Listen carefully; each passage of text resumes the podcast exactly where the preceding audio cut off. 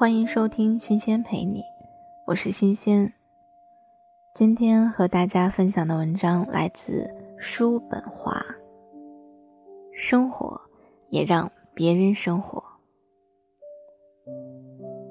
在这世界上生存，具备一定的预见能力和宽恕能力，合乎我们争取幸福的目的。前者。帮助我们避免受到伤害和损失，后者则为我们免除了人事纷争和吵闹。谁要是生活在人群当中，那他就绝对不应该摒弃任何人。只要这个人是大自然安排和产生的作品，哪怕。这个人是一个最卑劣、最可笑的人。我们应该把这样一个人视为继承的事实和无法改变。这个人遵循一条永恒的形而上的规律，只能表现出他的这个样子。我们如果。碰到一些糟糕透顶的人，那就要记住这一句话：林子里总少不了一些怪鸟。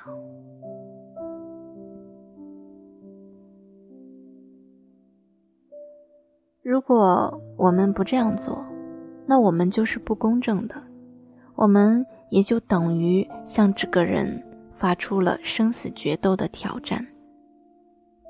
原因在于，没有一个人。能够改变自己的真实个性，这包括道德气质、认识能力、长相、脾气等等。如果我们彻底的谴责一个人的本质，那么这个人除了把我们视为他的仇敌，别无其他选择。因为我们只在这个人必须脱胎换骨。成为一个与那永远不可改变的他截然不同的人的前提下，才肯承认这个人的生存权利。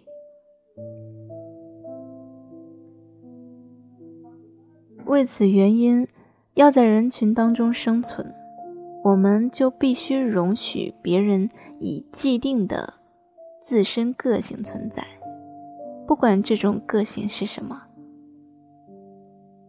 我们关心的只是如何使一个人以本性的内容和特质所允许的方式发挥他的本性的作用，既不应该希望改变，也不可以干脆谴责别人的本性。这就是生活，也让别人生活这条格言的意义。这种做法虽然合乎理性，但具体实施却并不容易。谁要是能够一劳永逸地躲开那许许多多的人，那他就是幸福的。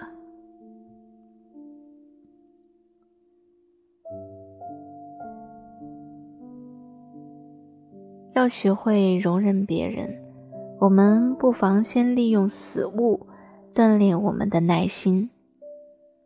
物件由于机械和物理的必然性，顽固地妨碍着我们。每天我们都有这样练习的机会，在这之后，我们就可以把在这种练习中获得的耐性应用在人的身上了。我们让自己习惯于这样的看法：别人抚逆我们的心意。妨碍我们的行动，但他们这样做完全是出于一种严格的、发自本性的必然性，它与物体活动所根据的必然性一般无异。